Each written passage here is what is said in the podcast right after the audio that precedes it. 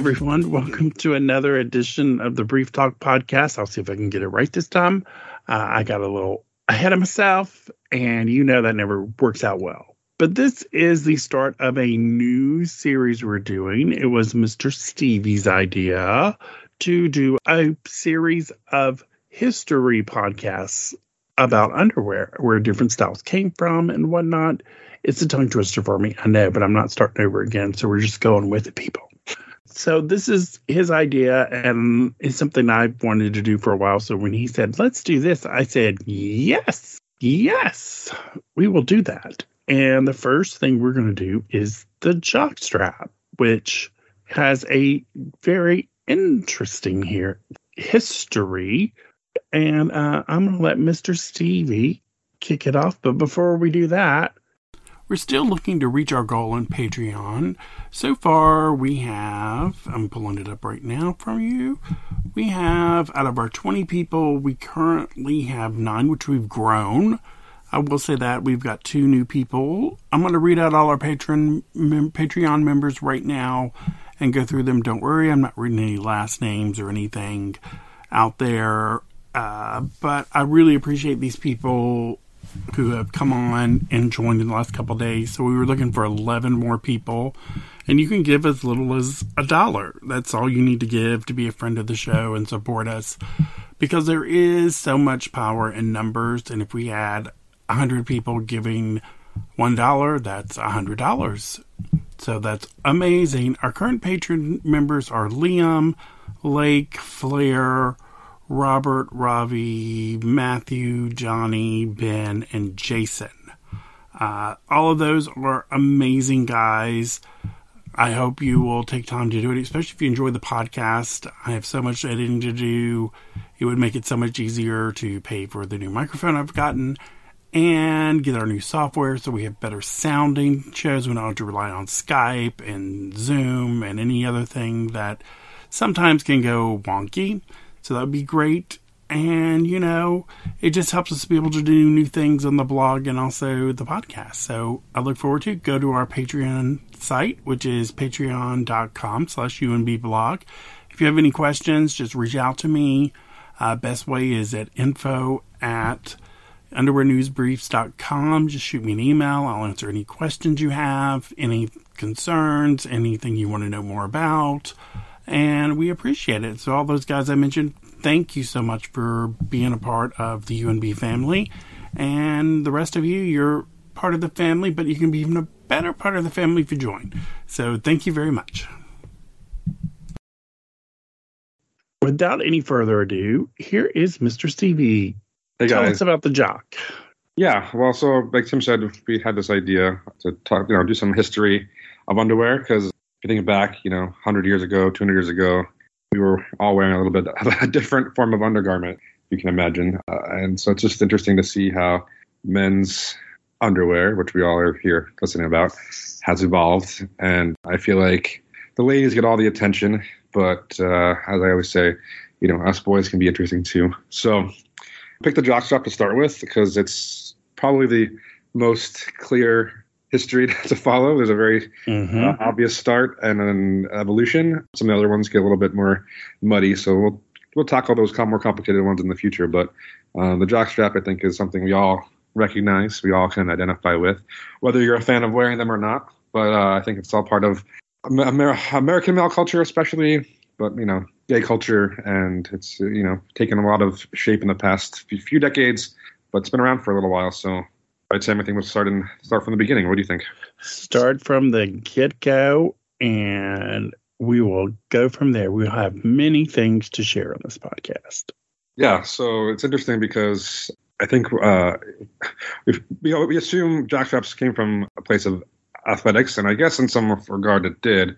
But the real place that the jockstrap came about was for bicycle jockeys, which is maybe not even a term you know about because you know jockeys ride horses in our minds and bikes are bikes. But back in the day, in the 1870s specifically, messengers were riding bicycles, and I'm talking like old school bicycles without rubber tires. Where these are like uh, and and probably brakes. Yeah.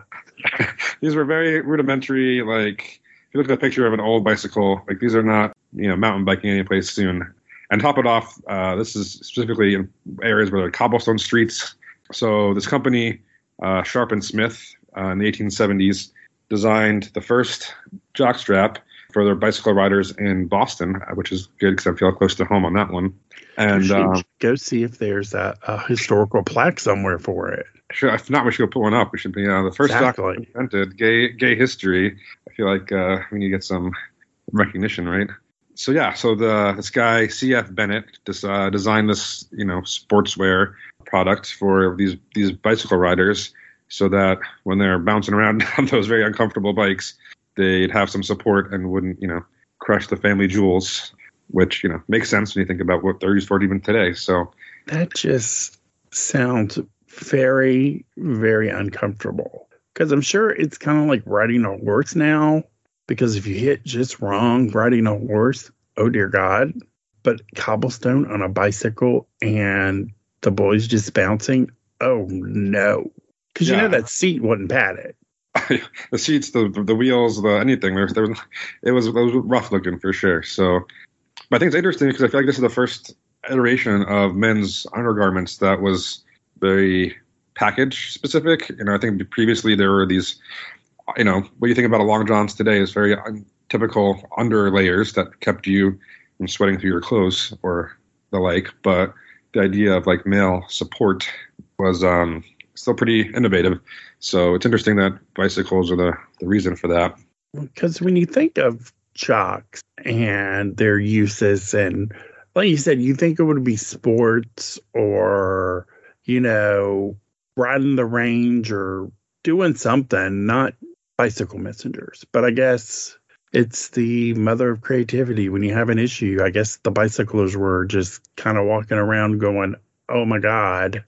I just picture tons of bicycle messengers holding ice on their balls. That's what I'm picturing.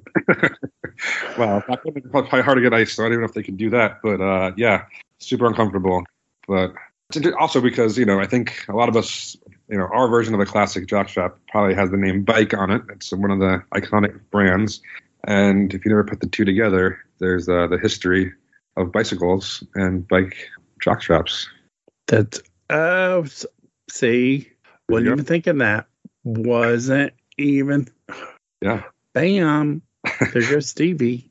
putting those things together, yeah, that's where it comes from. So, but it, you know, so that was you know ages ago, right? 1870s. This is like you know very niche, small things. But as the, I guess, as the uh, word spread on how comfy these were and how helpful they were, I think the sports world was like, uh, this works. We need some uh, some support for the guys as they're running around. You know, we're not just uh, moving for for need, we're moving for fun. So I think over the early 1900s, sports like baseball and hockey and all these you know sports leagues were coming around, and guys I guess were getting hurt or uncomfortable, and they started wearing these these supportive underwear. They were getting sprains in their nether regions, and you know what a pain in the uh, you know what that is. If you've ever had one, you know it's not fun. So this this helps sprain groin areas immensely. So I'm sure it was very very welcome at the time. Yeah, and so it's interesting because you know back then I don't think the word jockstrap had even come around, right? So this is just a, supporter. I think was the the the word they used, and then eventually became an athletic supporter, which I know that's the way I support athletics is by wearing these. and then you know the, the, the history of why it became called a jock strap is either torn between you know the term jock for a sports guy, or more likely uh, jockeys because that's what the bicycle guys were called jockeys. So it was kind of a jockey strap turned jock strap. Another thing for you, with a little side note, Tim, because I know you're a Tidy Whitey's fan, right? Is uh, is sort of con sometimes is uh jockey underwear brand you know another another root in this need for support so full circle yes and then also that uh it's called a jockstrap but it wasn't until uh, i'm looking at the jockstrap central Flarico Flarico f-l-a-r-i-c-o called theirs f110 jockstrap So that was the first time anybody used the name jockstrap. I'm not sure what year that was, but you know, because it was called, like you said, the jockey strap. But you know, you got to shorten things up. People got to buy things. Got to make it sound good. Yeah. Well, then I think you said you found out in, in the 20s, right? There's that's when I really got a little more athletic and Oh. specific. Yep. If you like cups out there, I know there's a whole group of guys who love cups and love that whole thing because you can get them for, you know, football, baseball, hockey, all sorts of sports. The, I can't say it because, you know, it's G E G U E L P H Elastic Hosiery Company, Galoo, uh, got the patent for the first cup in 1927. So Yeah. you got to protect all your boys, you know, because you don't want to get hit with the baseball in that area because it can cause some serious damage. Hockey, another stick may go places, or you may get in a fight. You know, things happen, and you want to protect the boys so you can. Some people want to have children, more power to you, and other people just don't want to get hit in the family jewels, which I am in that later one. I don't. When I played softball, I wore a cup because I was catcher on uh, sometimes, and I'm like, I'm wearing a cup. Thank you, just because. Yeah, well, you know, it's interesting looking back at the tw- in the 20s version. This is pre-plastic, so the first cups were made of steel. So can you imagine having like a steel, I don't know, codpiece cup in your in your crotch? Someone's like a, a pretty Is it- serious. Oh, who is it? It's one of the. It's like not taekwondo. It's one of the martial arts where their cups are still metal. Yeah, They're still made out of metal. So it's kind of kind of full circle there. If you get a cup, because you don't want to get hit there either, and that would really cause damage. walking around with that piece of metal in your between your legs could also I don't know. I'm sure it's was a interesting combination. So eventually the plastic came around. I think it's uh, what I found with soccer was really interestingly enough the Soccer. was leading the the need for more flexible cup protection. So That's interesting. I would not have thought soccer.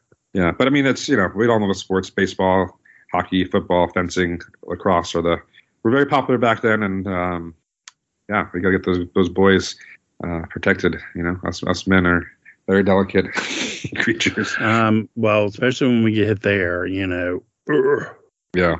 So yeah, so you know, this was uh the athletic era, and um, you know, I, I found this really interesting ad of from bike from the bike brand, which is the same patent, by the way, which I know is now back in use, but from 1874, the inventor kept the same same, same patent and opened the bike brand, and um, it was in business up until the late 20, I think 2017, and then came back with a, a new a new company, but the original jockstrap was still the one being made for all that time. Um, Yeah.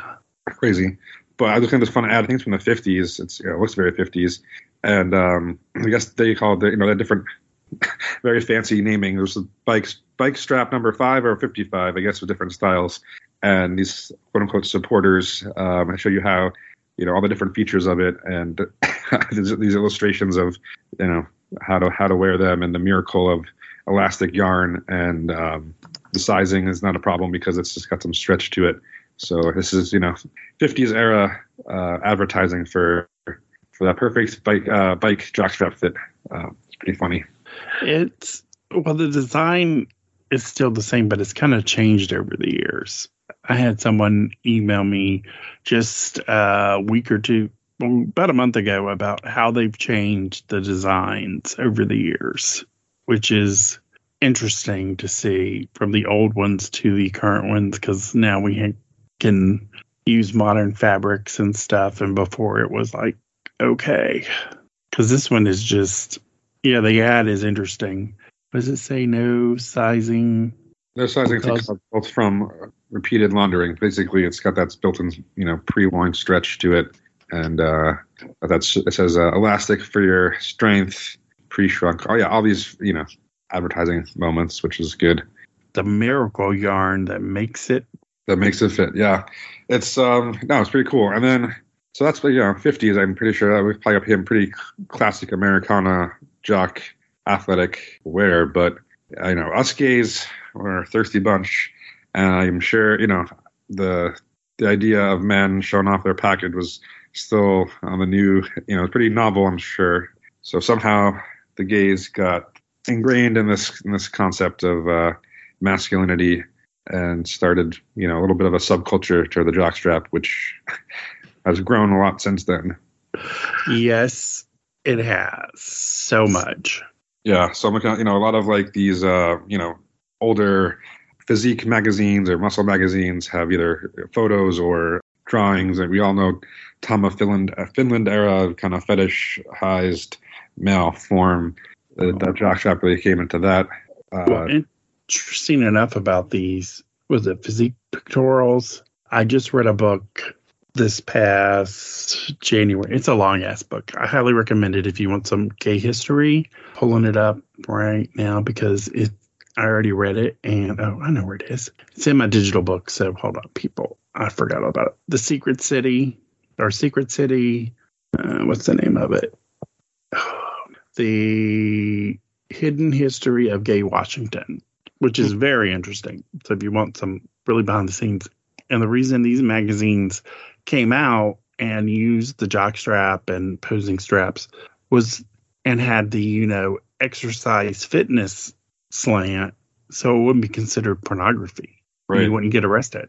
Yeah, that's very interesting. Which kind of came back around in the 90s and 2000s with other workout magazines that you know we all know those magazines. I'm just saying. oh, yeah. Um, but yeah, that's I think that had a big thing to do with why the jock took off so much because you got to see all these muscular men in the jocks working out and you know it was something to aspire to yeah and i think that definitely kind of latched itself to gay you know that gay culture as it was building but also i mean it still stayed in the i think the overall male concept of, of youth and athleticism and you know i think up until then the jockstrap was pretty much that wide band classic jockstrap that we know. But after the 50s, I think, you know, when, when did swimming swim jocks came into place around there? Yes. That's the kind swimmers. of swimmers. Yeah. That, then they had the, the thin strap concept came out and kind of just streamlined the function of it, but I'm sure also the, the, the aesthetic of it. Um, yes, because I can speak on because from when I grew up, it was always the wide jock, the number 10, typical jock. That's what you wore. And then the swimmer came out and it was like, well, what do you do with this? And it was made to wear under Speedos when you swam, which I don't know anyone who did. because if you've worn a real Speedo, that is not moving. They are super tight for that reason. Yeah, but I'm wondering were the original ones like just not lined? Maybe is that why they needed? To I think the original ones were probably nylon, so they didn't have the support. Yeah, uh, before spandex and not lining and, and comfort yeah yeah because you had like if you're familiar with like the nylon training suits and stuff they don't have much give and they're usually a little bit bigger and so there you would wear it probably under that. But now with modern speedos and spandex nothing's moving in it in a speedo brand speedo. Nothing trust me. I have had plenty of them in the day and nope not happening. And then I know in the 90s, I think Basket was the first to come out with a pink jock. It was, I want to say 94. Yeah. And that did gangbusters. And, you know, you had like men on Wall Street wearing their power suits with the pink jock under it. Which, yeah, well, that's, that's probably the dawn of the, the fashion jock. But I was just looking up here about the, the swim jock. Is it's also was used under like board shorts, I guess, for surfers and you know, before they had the lining and bathing suits that we are all either. Uh, that would, yeah. I think um, that's you know this it was they've had the you know they use the this fast drying knitwear underneath those types of swimsuits as well. So good research. Yeah. So I mean, I guess it's interesting to think about it, and actually kind of sexy to think about those hot surfer boys with tight little shorts on and a jock strap underneath. Um, but, but I'm getting distracted. Oh, you're talking about those old surfer shorts, the really tight. Oh, uh, those '50s ones, you know, back in the day. Okay, I was thinking nasty board shorts. no, think about the the cute ones from the '50s and '60s that were skimpy and, and sexy. Okay, yeah, that would that would be a good look. I would I would agree with that. Yes, thumbs up. Yeah. So, but yeah, you, you were saying about the kind of the dawn of the fashion jack, which I think is a more what we're all familiar with today. It's kind of mm-hmm. the, the, mm-hmm. modern jock strap, right? So companies started uh, reinventing what men's underwear looked like as a whole and leaned into this kind of historic but practical uh, shape, right? And um, made them for like actually everyday wear. Which in 2009 is when I think the jock, the fashion jock, took off. When you don't think before, before then? like I, I, I was probably before. I think it had to be before that. I mean, well, it was before that, but the year it really took off, the year it just blew out of the water was 2009 because people were making stuff before that. But in 2009, it was kind of like the thong when like everyone had to have a jock and everyone had to have different things. So it came to a frenzy in 2009 because there were other people doing things before that. But, you know, people who never had jocks came out with them. And I was like, what? You have a jock? That I named it Year of the Jock that year just because so many people came out with jocks that year. But yeah, yeah it it started to grow in the let's say 2000 or 90s and then to the 2000s it definitely and then it just exploded because you have jocks that are you know like the original jock but made out of different things. Because i know in the 90s i had a love this jock. It was a calvin klein jock. It had a wide waistband cotton spandex pouch and wide waist strap so it's just like the original but they attached it so that this the strap was one piece of elastic going that was went from the side to the pouch and back up. And they sewed it on and it ripped off. So I had this strap in the back and the pouch and that was it because I wore it so much. Yeah. Love that jock. Love that jock.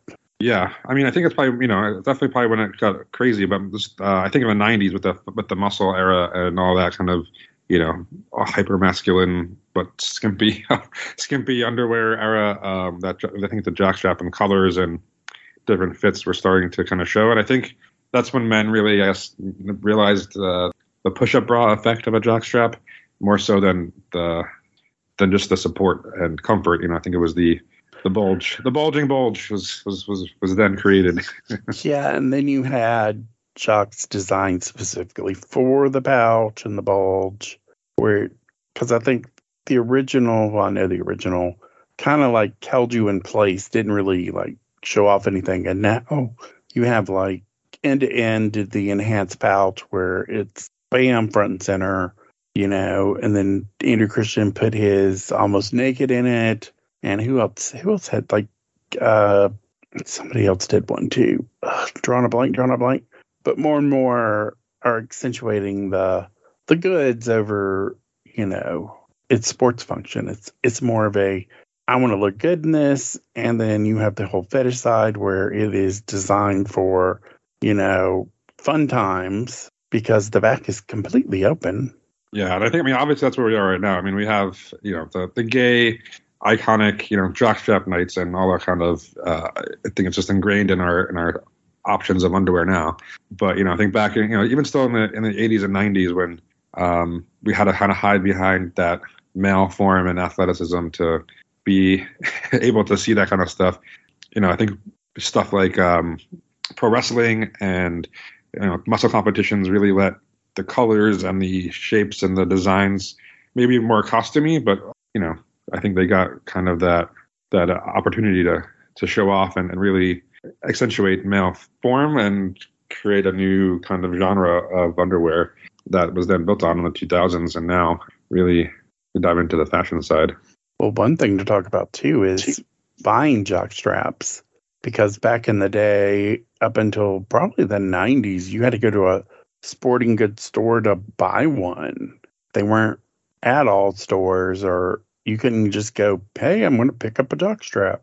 You yeah. had to actually go somewhere like the bike ones were there, the McDavid's, and uh, there's another brand that's not around anymore that I can't think of off the top of my head.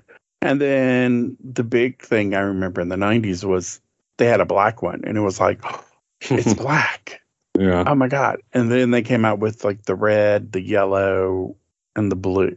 All the classic, yeah, it's more So you had colors, and it's like, oh my God, Jockstrap comes in colors. Because I had the original number 10 jock and I gave it to someone thinking, oh, I'll go buy a new one. And then they changed the design and I couldn't get it anymore. And I'm just like, I wouldn't have given that away if I'd have known.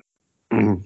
Well, just looking here, it sounds like um, you know, Calvin Klein always kind of been a, a pusher of the male underwear game envelope. You know, I think they came out with uh, one of their first fashion jocks in the in the 90s, and then if- C-IN2 was a big, was a Yeah. big jock. They came out with their their jock was called the Wonder Jock, so really leading into that kind of male push-up bra idea. um, you know, given that the the pouches, like you said, with the the big lift. So, well, yeah, the options are now like endless, right? I feel like you put in jockstrap, you you find Well, two now, they've totally reconfigured and, you know, reinvented the jock. It's not the word I'm looking for. It's like a new take on the jock. So you have like where it's the pouch and there's no waistband, but it has the leg straps. You have all sorts of new different designs of jocks that you gave designers free reign to, you know, it's got the leg strap, the back's open and a pouch, and everything else is fair game. The jock strap doesn't look like the jock strap sometimes. Yeah, and I think you know there's obviously with so many different iterations, right? If you just think of a jockstrap as kind of a an exposed backside on, on male underwear, like there's now trunks that don't have a back and you kind of that jock shape, Mhm. or even uh, singlets. You know how it's gotten very fetishized and interesting, which I myself have a couple. But yeah, down down to like the strappiest of straps possible, right? It's gotten skimpy to complicated and everything in between. Exactly. And I wouldn't know anything about singlets. Not a thing. Not a No, thing. nothing at all. I'm not the expert on all singlet things. Yeah. Mm. Not since I went through them the this past week, and I have like thirty something of them. Oops. Yeah. I think And I I, keep think ordering. qualifies you as an expert. I keep ordering more, and I don't have a problem. Leave me alone. yeah, Um, I, I understand. I, I do have a problem. I know. But it's also you can look at sports and the jog because it's changed over the years. Because if you look at football, they've gone from jocks to compression gear. Baseball, pretty much the same thing because now you have the jocks, the the compression gear that has cup support in it, and the sliding girls so you don't get bruised. And you look at wrestling, some of them still wear a jock under the singlet, but they'll wear anything under a singlet. And I'm just like, no boxer briefs. Ugh, yeah. Hockey still wears jocks, and they had the one of my favorite cups of all time, the Jaffa Cup, which they no longer make, which I don't understand, which is a cup built into a jock.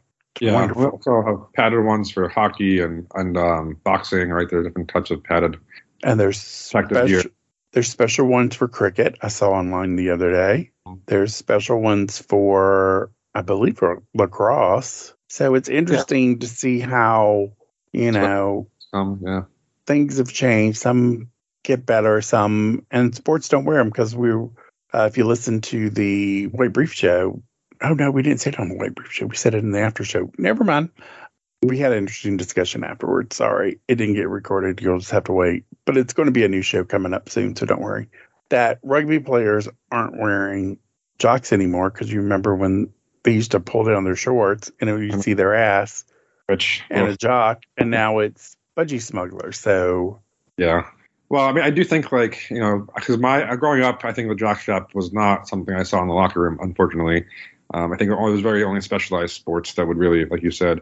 Um, I think as gay culture became more mainstream and it was we were, we were less hiding behind the male fitness and started being more openly, openly um, excited about our underwear and, um, who's wearing it. I think the popularity amongst the larger male population of jockstraps dwindled, and I think you know that's when the the silly boxer boxer brief eras took over and compression and all that kind of stuff. But I, I think you know I don't know where where the ratio of straight men to gay men wearing jocks on a regular basis is. Um, it's probably not even the most you know that popular as a whole as a regular form of underwear. But there are some that wear it. There are more guys sort of going back to jocks in general to the locker room. It's not a big number, but there are guys going back to it, both straight and gay, and wearing them. I know they're still like one of my favorite jocks of all time was the Under Armour jock because it was spandex and you could put a cup in it. So when I wore it with, you know, playing softball, it kept everything in place. It felt good.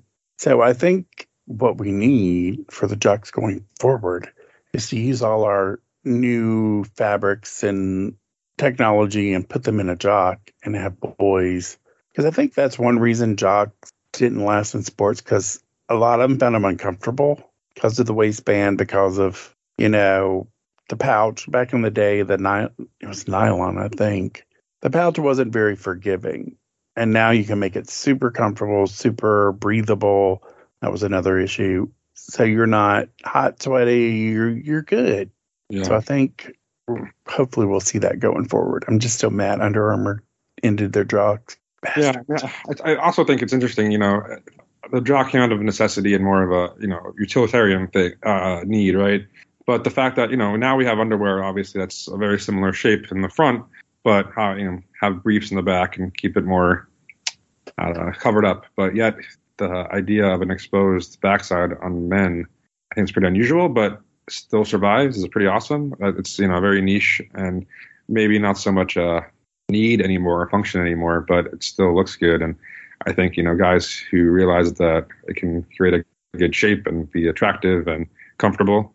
Um, you know, there's the the push-up part in the front, but don't forget those straps can sometimes really give a good boost in the backside too. Give you a good boost. but interesting, you brought up something really interesting there that I remember now. In the 90s, I had this pair that were, it had the wide waistband. It was by Champion. I still have it somewhere. I'll have to find it. It's probably over in storage. Where it had the wide waistband like the jock. It had the pouch like the jock, but the back was more of a brief. It was a fuller cut brief, like where the straps would go they made it like a brief. And I thought it was just the hottest thing back in the day. And I know they haven't made them, but I figured they made those for the guys who didn't want to have the open back because some guys figure, oh, I can't wear that. Oh, no. But it was super fun. It was made out of spandex, cotton, and breathable. But I remember that now. You brought it back. You brought it back to my memory, and I know I didn't get rid of it. But Well, yeah, they they I've- experimented. Uh, What's that? I think I have a you know knockoff version of that that I found. It's got that same kind of aesthetic with that you know interesting kind of jock brief. Yeah, it was inter- It was very interesting. I saw it at a sporting goods store, and I bought it because I would go into them every so often. Because you know, back in the day, the bike shops, the bike jocks were cheap. They were like six bucks, five bucks, six bucks back in the nineties, and you could get them, and you just go in and get like three and four of them at the time, and not really worry about it. And now jocks are anything but cheap because the original jocks are like 20 something, if not almost 30. So you can't really go pick up like, hey, I'm going to pick up like uh, four jocks now Yeah, because they were more function than fashion. And now that it's fashion, you can always get more money out of fashion. exactly. And um, you know, it's, it's niche. It's not as much of a need as more of a desire, right? So I, all all I think all comes down to is I'm glad we have these options now, and we've come a long way. And it's I think you know some of us who are have some rooted you know, iconography with what jock straps have been, and kind of the the ideal male physique and all that kind of stuff. hmm for good or bad, it's it's seeped into our, our brains and kind of made us link to it. I mean, I'm not sure the future of a jockstrap. I'm curious if it's going to have that same kind of nostalgia for the you know younger younger generations, or if it'll just be a a thing that you know that they have an option that they can wear. I don't think they're going to go away because if they didn't go away in the 80s and 90s, I don't think they're going to go. I think they're always going to be a place for them. I think so many guys love them, especially gay guys, that it's going to always be around and it's a new choice. It's another choice for them to make as opposed to, you know, not every guy's a thong guy. So some will steer to the jock because they want something similar and choices and the new fabrics and the designs will bring guys back. That's Yeah. what I think. I don't I think think like away. uh, in gay culture, especially, it's such an ingrained part of you know we don't have thong night unfortunately. Which hello anybody wants to do a thong night, I'll be there. but you know there's always there's always most you know a lot of gay bars offer a jockstrap night or refer to They- jockstrap as kind of a the you know general term for kinky or gear or uh, fetish wear. Well, it fits right in with it. But funny side note, a lot of the straight guys that I've talked to over the years, their wives and girlfriends are okay with a thong, but they don't like jocks. With the butthole exposed to gay? I don't know the reason behind it. I don't know if it's the whole sports thing. I don't know, but I've had more than one over the years tell me that they don't like. I'm surprised. I feel like it could be the other way around. I, I mean, I feel like thongs have way more stigma, and you know, they're not as well masculinized as a jockstrap. Because you know, ladies have thongs, but there's no you know lady jockstraps at all. Like it's really the one thing that we have for ourselves that's you know still very male in in its origin. Yep, I don't understand it, but you know, there's a lot of things in life I don't understand. I'm just telling you. Although here's a fun, fun full circle moment for you because I'm tonight I'm going out to uh, to Boston and we have our underwear. It's an underwear party. You know me. That's why I usually end up on the weekends. And um, in Boston, we're not allowed to wear jock straps in public. We can't have our butts out. Yeah. So despite the fact that the jock was invented in Boston, I'm not allowed to wear it in Boston. Go figure. It's got to be street legal. You got to have the strap a certain width in the back. Yep. It's so go figure. I can't be Boston proud with my Boston underwear. I got to go brief it up, which really stinks. Yeah, that's a lot of places, especially here. You can't wear a jock either because when I played on the softball league, it was they couldn't wear a jock on stage in the uh, like they did a show every year for that reason alone. So it's like, eh. yeah, not fair, not fair at all. But especially in the town of the jock, which I know, right? I like make a petition so we can get a plaque and uh, legal public jockstrap wear. Like it's uh, how else am I gonna ride my bicycle without my my my jockstrap? Exactly. Get on it, Boston. Come on, get on it. Yeah. Well, nice. Well, this is our history of the jock and some of our interesting side notes that we'll throw in when we do these. Uh, I think we could do an entire show on the jock and the leather community because yeah. that's a whole whole different thing. So and masculinity and let's go through a Tom of Finland book and get excited and we'll talk. well, Tom of Finland and leather and oh, there's so much to talk about the jock. There's just so much, and these this was a good i think we're going to do i think it would be a good idea to do like overviews of everything and then do deeper dives into specific subjects uh, i think that would be good just to give everybody the lay of the land and then we could dive deeper if it's not your thing because uh, we could do a whole whole show on cups and a whole show on jocks and leather fetish community the whole fashion part of it you know, we could dive deep in bikinis and swimwear and, you know, swim thongs and. You know, you know thongs going to be my, my next uh, excited topic for history. So hope you guys are looking for that one because I'm excited for it. So, yeah, go listen to all these. We'll have fun with these because I've always wanted to do a one on one series. And the new, if you've seen it on the blog or my Twitter, I think I need to put it on Instagram too. The new icons I did this past month with the bulges because I just got, you know, inspired to make new icons because the other ones I'm like, oh, these are too flat. These are too blah. And I was bored and came up with the entire thing. And, you know, you have breakthroughs with programming because, you know, I'm used to drawing in 2D and then with Procreate, it's 3D and I can do things that I couldn't do before, and it just blows my mind. I'm like, oh my god, this changes everything. I don't have to. Do, oh my god. So I've done some really cool stuff lately, and I doubt anybody has seen them because I haven't released a lot of stuff, and it's boring because it's not underrelated to either. So people may not like it, but I came out with the new things in the jocks, and you know, it's fun to do and fun to then translate that into logos and I want to do a one-on-one where I tell every type of uh, style of underwear. What are the styles of underwear? So that's going to be a post which I need to write, and I have had no no what's the word I'm looking for inspiration to write it. So I haven't done it. I have like all the the icons done, but I don't have anything done with the topic itself yet. So stay tuned. Yeah. So Awesome. so yeah. Thank you, Mr. Stevie. This is a great idea.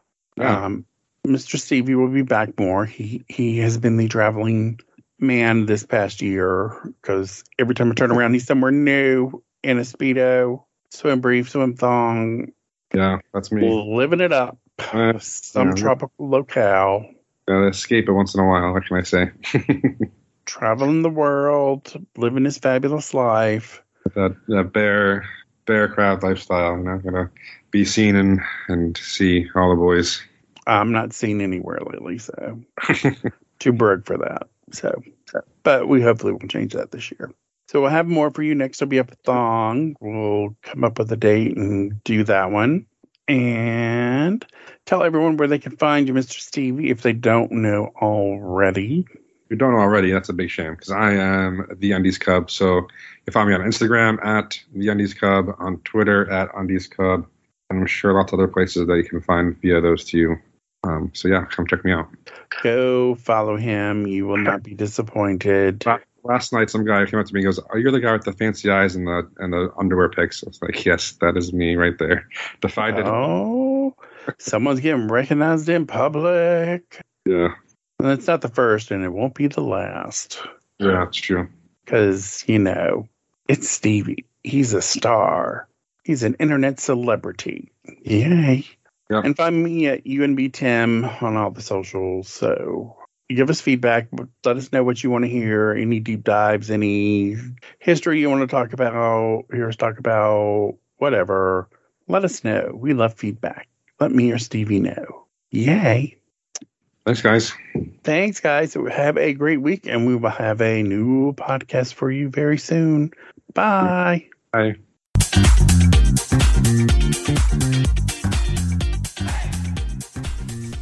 Thanks for listening to our show. If you like what you hear, consider supporting us at Patreon at patreon.com slash unbblog. Follow us on social media.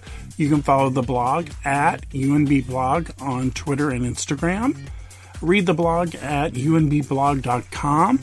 Also follow me if you like art or anything else fun in underwear at unbtim on Instagram and also Twitter. Thanks for listening, and we'll have more podcasts at you very soon. Bye.